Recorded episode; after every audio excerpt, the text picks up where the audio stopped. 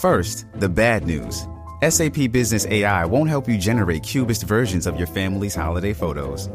But it will help you understand which supplier is best to help you roll out your plant based packaging in Southeast Asia, or identify the training your junior project manager needs to rise up the ranks, and automate repetitive tasks while you focus on big innovations. So you can be ready for the next opportunity. Revolutionary technology, real world results. That's SAP Business AI.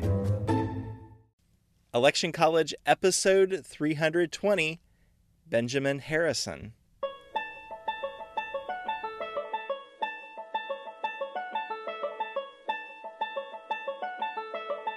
Let's throw a political party. Face it, the political scene sucks. But did it always? It's time for Election College, and class is in session. Now, your hosts, Jason Goff and Ben Smith.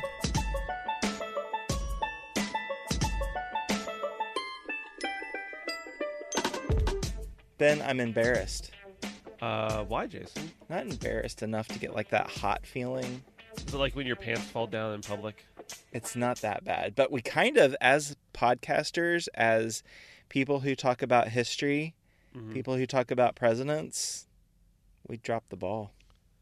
You know, I could have sworn we talked about Benjamin Harrison. If you had asked me, I would have bet money on it. Yeah, and I'm just not willing to go through 319 episodes to figure out. I mean, I guess we could have Googled it. But we didn't because we talked about the election, and I think I talked about this story before, but then you said you didn't remember. So let's just do a reset. Just, Um, just to clarify, me not remembering something means almost absolutely nothing. That's kind of true. Yeah. Not that you've ever done anything to me like that, but. Uh, well, maybe you did. And maybe you forgot. That's true.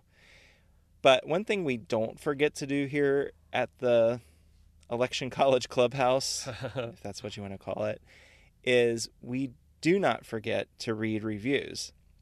That's right. And a couple of weeks ago, we were reading our reviews, and you know, we do happy dances. And with this particular review, it said great podcast, and we started dancing. And it says that my only complaint, and then we stopped dancing, is that our two heroes, the hosts, which kind of made us feel good to be called heroes. Started dancing again. Not all heroes wear capes. Yep. Um, not to minimize true heroes that don't wear capes, but somebody says we're heroes, um, which in the concept of story, I guess hero doesn't have to be a cape wearing or a healthcare worker or first responder, someone like that. Anyway, seem to have forgotten, which we've both confessed to forgetting things. I guess I didn't really confess. Do you I'm confessing confess? Okay. I'm confessing to the world right now. I forget stuff all the time. to make an episode about the life of Benjamin Harrison. Frown face. We've failed. Yeah, so Kev Moore 45. This one's for you. Um sorry. The rest of you can enjoy it too. Now, here's the way that we're going to recover and make it look like it wasn't our fault. Are you ready for this? Yes. I've been married over 20 years. I know how to do this. It has yet to work in my marriage, but I'm going to try it. I was waiting until I was in Indiana Yeah. to record about Benjamin Harrison because I'm really between where he was born and where he did most of his professional life. I'm not too far from Miami University where he went to college. And I'm in Indiana where on the signs it says, Welcome to Indiana, Crossroads of America, America's Hoosier President, Benjamin Harrison. And I was waiting until Jason remembered. Yeah. Because I didn't want to embarrass him. So it's my fault. But this was intentional because you need to be in the state where the president did most of his life in order to talk about him. I, we've been messing up bad then with all the other presidents, but But in this case, we got it right. we're correcting it now. Are you ready to talk about Benjamin Harrison? Let's do it, Jason. Okay, way back in August of 1833, a baby boy was born in the John Scott Harrison household. The little baby, his name was Benjamin. Hey, that's kind of like what happened in your house. Except not in 1833. Right. It was much Yeah. later.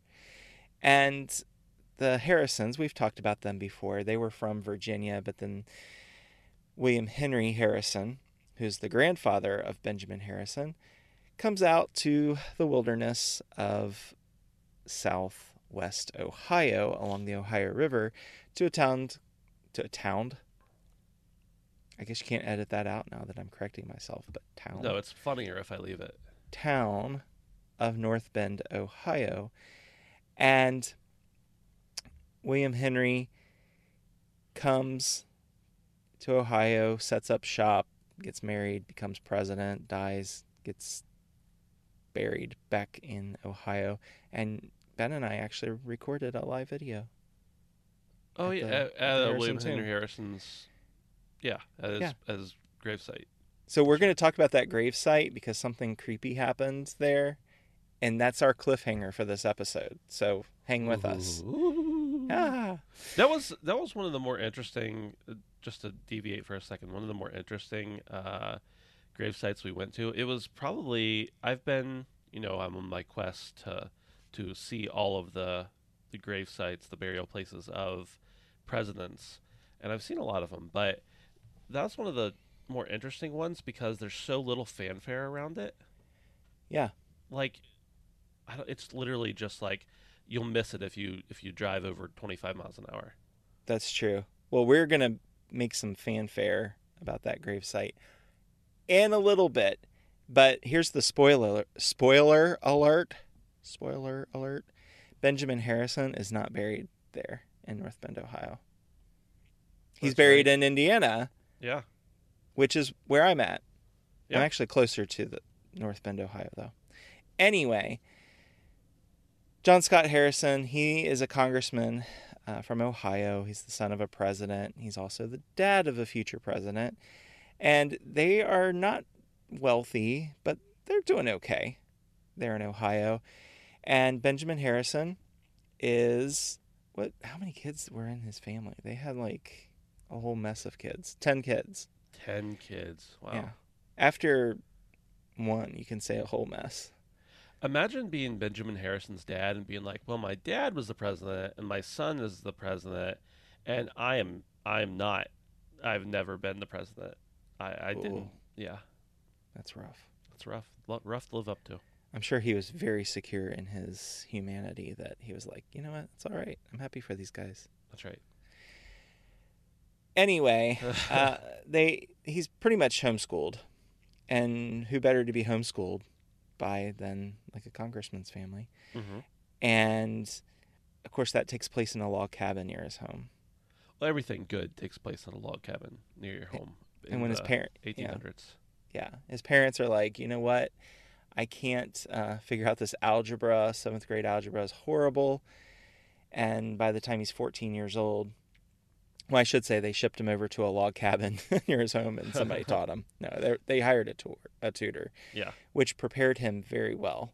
Uh, by the time he's 14 years old, he and his brother Irwin enroll at Farmers College, uh, which is in the Cincinnati area. He uh, goes there for two years. He meets his future wife, Carrie, and the two head over to Oxford, Ohio, which is home of Miami University, Miami of Ohio.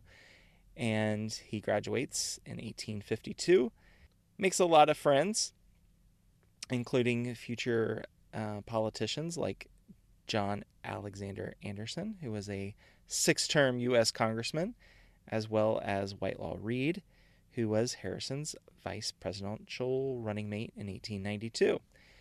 He, spoiler alert. oh yeah, Yeah.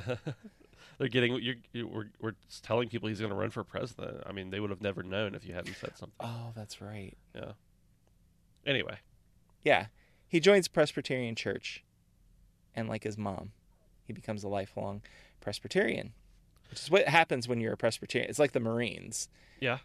Uh, when you become a Presbyterian, you're frozen. You're always a Presbyterian.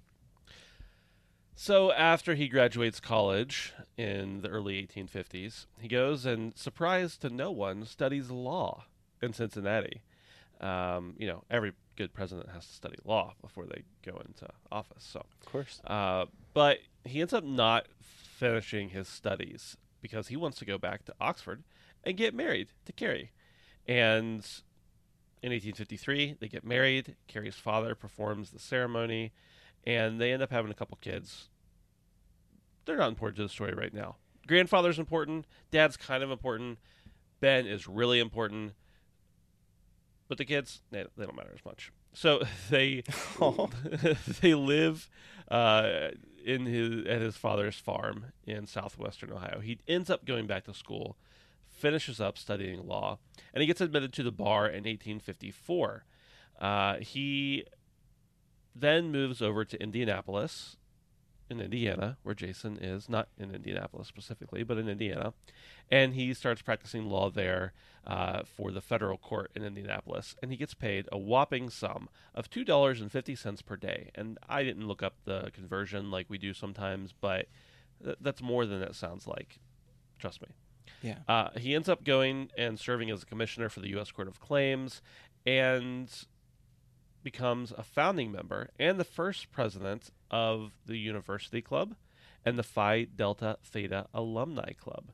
So they are becoming quite esteemed. They also end up becoming members of the local Presbyterian church, and they've established themselves as kind of figures in the community. Now, Harrison grew up in a Whig household, and you know how the Whigs are. They're they're not Democrats, they're not Republicans, but they're probably closer to Republicans than they are uh, Democrats. But anyway, he ends up joining the Republican Party after it comes out of nowhere and forms in 1856, uh, and he ends up campaigning for John C. Fremont, who, by the way, if you don't know, was never a president. So that Have we done an episode on Fremont? I think we've talked about him numerous times. I don't know that we've ever actually done an episode. Maybe someday. Maybe. Yeah. So he gets selected as or elected as the city attorney for Indianapolis. Now we would call that a solicitor probably. And he gets bumped up to $400 a year salary. Boom. Which is only about eleven thousand dollars uh, in our in our current money. 1858, he enters into a partnership with William Wallace. He forms the law office of Wallace and Harrison. A couple years later, he is elected reporter of the Indiana Supreme Court. He's advocating the Republican Party's platform. He serves as the state's committee secretary for the Republicans. And his law partner uh, is elected county clerk in 1860. He needs a new partner, so he gets William Fishback. They work together until the start of the Civil War when Harrison, not the military guy, I mean, he is now becoming a military guy, but he's not really a fighter. But he joins the army, and his primary role in the army is to help recruit soldiers for the war effort. Purchase new wiper blades from O'Reilly Auto Parts today and we'll install them for free. See better and drive safer with O'Reilly Auto Parts. oh, oh, oh O'Reilly Auto Parts. Abraham Lincoln nominates Harrison to become a brevet brevet brigadier general, and the Senate confirms that, and he rides in the Grand Review in Washington D.C. before mustering out on June 8th of 1865. So he's there. He does serve with Sherman in that Atlanta campaign. He goes to Kennesaw Mountain and um, sees the burning of Atlanta and participates in the Battle of Nashville, but he wasn't like the guy on the front line necessarily, but he serves. And uh, during this time, he's also reelected the reporter of the Indiana Supreme Court. He's not seeking that position, it's not a very powerful one, but it's paying the bills. By the time the war is over in 1869, President Grant appoints Harrison to represent the federal government. After the war, he returns back to Indiana and he doesn't go to New York, No. Indiana. Man, I got all those Hamilton songs. Always got to clarify that, you know. We we got to make sure you know it wasn't New York. It's horrible. I watched it again and cried like a baby every single time. Anyway, 1869, President Grant appoints Harrison to represent the federal government in a lawsuit. He is becoming very well known nationally, even internationally in some cases, but the Republicans in Indiana are like, hey, Ben, Benjamin. I don't know if they called him Ben. I don't know. I don't know if that was a thing then. It is now. I can tell Yeah. you. They, yeah, I've heard that. Yeah, They, uh, I only call you Benjamin when I'm upset with you. that's right. Angry. Yeah. And then um, he runs for Congress, and he's campaigning for the nomination to become governor. Doesn't really go very far for him, um, just because, well, let's face it, he's kind of new on the scene in in politics, but. It mainly has to do with there's so many stinking Republicans in Indiana at the time. Yeah, I mean, hey, it's a new party. Everybody wants to get on the bandwagon, right? Yeah. He uh, eventually becomes the Indiana senator. Or should I say senator from Indiana? Senator from Indiana. And that's mainly because, well, let's face it, the Republicans in Indiana are starting to recognize him as a leader. And it was during this time that senators weren't popularly elected, they were elected by the state legislators. So that's how he becomes the senator. Yeah. And so, really, it's interesting because a lot of times when you're in politics, one of the main issues is dealing with a lack of cash for the uh, the budget for the, the state. But in 1881, Harrison's deal is he actually has a budget surplus he has to deal with. And the Democrats want to reduce the tariff and limit the amount of money the government takes in because they don't want to have more money than they can spend, which is always a good position, if you ask me, uh, for a government to take, no matter where you fall on the government spectrum. You don't want to charge more money from your taxpayers than, than you need. But the Republicans want to spend it on pensions for Civil War veterans, another worthy cause, if you ask me. So Harrison takes his party's side, advocates for the pensions, and he ends up trying to support aid for the education of Southerners, especially the children of freedmen, you know, children of people who were formerly slaves.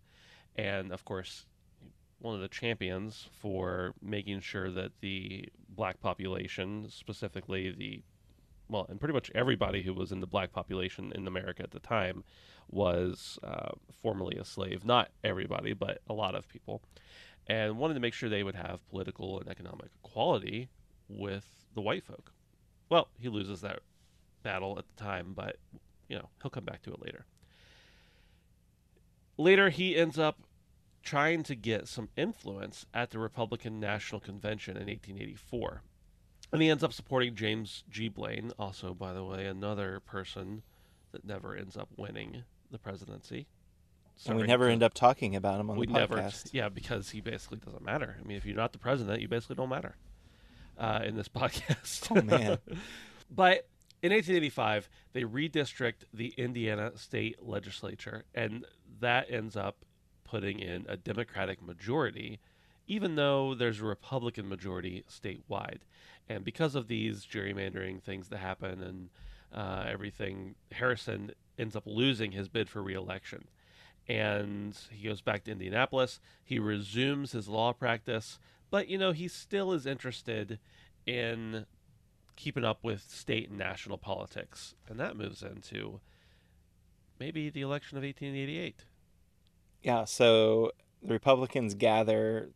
It's pretty much assumed that Blaine is going to become the nominee, but there's a division in the party. And through all of this division, the underdog comes. It's crazy, actually. Everybody else seems like they're going to get the nomination except Benjamin Harrison, but he is the only one who can pull it out. So on the first ballot, Harrison gets fifth. But by the time the eighth ballot comes around, he wins 544 to 108 votes. And Levi Morton of New York was chosen as his running mate. It looks like, you know, the Republicans are going to pull this one off because let's face it, you got a New Yorker, you got a, a guy from Indiana, a Hoosier, and they lose the popular vote by 90,000 votes. But guess what? That doesn't matter because you got the Electoral College.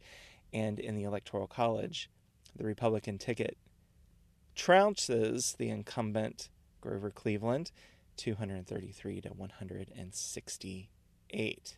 Man, that can make all the difference in the world. It does. If you look at the map, it's crazy because it's north versus south, with the exception of like, I think um, Connecticut and New Jersey, or in Delaware, uh, were the only states that were kind of north that voted. Uh, it was pretty solid Democrat. The South and those states. I could have said that better, but yeah, it works. I Whatever. understood what you meant. The interesting thing about Harrison's campaign here for president is that he goes back to a little bit more of the old front porch campaign like we'd seen in the past. And it was becoming more prevalent to actually actively campaign for the seat. Uh, you know, early on, it was considered really kind of um, taboo to campaign, to go out and knock on doors, to do stump speeches. Uh, and he moves back to a more traditional front porch campaign. And people come in from all over the place to see him. So that's just a little bit of uh, strategy there on his part. He gets sworn into office in 1889 in March, which is a little later than we're used to inauguration being.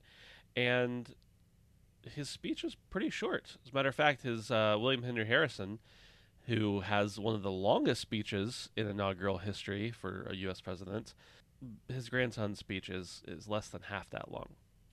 And he talks about a lot of different things that he wants to have, uh, you know, done during his term. But one thing he really talks about is his reaffirmation of the Monroe Doctrine. You know, the foreign policy there that they have, and wants to get the Navy modernized, and also says, you know, we need to have a strong international front here, but also let's just stay out of everybody else's way and and not interfere if we can help it. John Philip Sousa, who I'm sure many of you know that name, was part of the band that played at the inaugural ball. And I think this is interesting because this is like the time I, John Philip Sousa and his band, the Marine Corps band, are like what I kind of feel. You know, they they've they started so many traditions that we keep today, and this is that time where where Yeah. they're in effect. And like I I don't know, I feel like a lot of American political climate would be different without the types of music we use, and this is when a lot of that was formed. Yeah, it's interesting to think, man, we could do a whole podcast on this. That's when like your nationalism in schools and everything like that was becoming a big thing. Oh yeah, definitely. It's kind of an interesting study, actually. The whole pledge to the flag and the just the concept of being, you know, proud to be an American. That this is the era that that starts to take off yeah. and we don't know what to do with it. Like it, it was always, and you've heard people talk about that. You know, before the Civil War, it was these United States, and then after it was the United States, and all of that. But when I think of the Republicans from this era, I'm thinking nationalism, and people liked that at the time, unless you were in the South and you were a Democrat That's right. Yeah. but it it's starting to take off, you know, where these these patriotic songs and so on. Benjamin Harrison kind of gets lost in in all of that. I, I've even heard people say, okay, Theodore Roosevelt was the first modern president, but then lately they've been backing it up to McKinley. But Harrison, Benjamin Harrison, kind of is I don't know, in my opinion, and maybe it's because I'm in Indiana and I'm drinking the water. but he's kind of that guy. He's a big time nationalist. He is doing what he can to uh, prop up the civil rights movement, uh, saying that, you know, African Americans, they didn't choose to be here. We're the ones, uh, the Caucasian people are the ones who brought them over. And he even says, uh, quote, the colored people did not intrude themselves upon us. They were brought here in chains and held in communities where they are now chiefly bound by a cruel slave code. And he goes on to talk about how they should have voting rights. This was not popular in the South. Especially not in the what 1890s, 1880s. Yeah, Yeah, and I don't know if it was popular anywhere, quite frankly. you're absolutely right. And Benjamin Harrison gets lost in the mix. He could be one of the great civil rights champions if we would just pay attention to him. Yeah. So, with that being said, the cliffhanger about the burial site of his dad is going to have to wait. Don't oh. Google Oh. it. Oh, Oh, I'm cruel and unusual. that's right. That's that was my nickname in high school. Was it really? No, I just thought I just thought it would be funny. I don't know. That's funny. I'm I I am literally laughing out loud. Yeah, I heard it. I heard you laugh out loud. LOL. Hey, uh, also something that's really cool. You know, you have photographs of a lot of different presidents before William Henry Harris or before Benjamin Harrison. But some of the photos I found when I was just looking uh, up some different things about Benjamin Harrison are really cool. I don't know why specifically. Maybe it's because you, you start to look a little bit more like our current day or something like that. But I just think that it's cool that we were able. He's like in that mix of uh, lots of portraits of him and lots of actual photographs of him and the things around him. But there's pictures of him just like hanging out with his buddies, and also pictures of him like being president. So I don't know if you get a chance to just like find some pictures of Benjamin Harrison, you should do that because it's just like a cool era, and people are just learning a little more about photography and stuff like that. So I don't know, just a freebie for you there. Think about this. Benjamin Harrison, born in the 1830s, would have known some Revolutionary War soldiers. He would have also known people who might have eventually fought in World War One because he died in like 1901. Yeah, yeah. What was it? Him that, that he has quite a few descendants that are like pretty closely connected, hanging around still. Oh, uh, they they've got to be. I feel like we talked about that at one point, but maybe I'm wrong. I don't know. I you know what? It's John Tyler. John Tyler still has living like grandchildren. Yeah, like the two the two grandkids. That every other day somebody discovers that that's the truth and then they put post it on Facebook like they're the ones who discovered it. right. But the Harrison family, um, I mean, I don't know. They they've got to be around here where I'm at. The people here are just delightful. nice. Indiana, man, You love to hear it. they are the real deal. I love it. I I could just go on and on. Maybe you can listen to my other podcast because there's going to be some stories about this area Nice. eventually. And that podcast is Before they were states. It's that easy. Before they were states. Look it up. Uh, have a listen and let me know what you think. Cool, man. Uh, make sure that you are. I mean, if you're not subscribed to this podcast by now, we don't know what you're doing. But make sure to subscribe. But more importantly, make sure to leave us a rating and review over on iTunes. It really does help us out. Uh, you heard we do happy dances when we get positive reviews, and that's honestly most of them. So go ahead and, and check that out. Also, you know, the most important thing you can do to help a, a podcast grow is tell a friend who might like it and that doesn't even have to be in person. You know, you can you can send them a text message, you can you can tweet about it, whatever you want to do. But oftentimes, if I see a podcast inter- it uh, advertised, I might be interested But if I hear about a podcast from one of my buddies, 90% of the time, I'm going to check it out. So if you could do us a favor, just tell one friend about Election College that you think would like it. Yeah, we do like angels do happy dances because we don't necessarily hear about that when that happens, but Right. your your angels do. Yeah, there you go. Hey, thanks everybody for listening. You next time.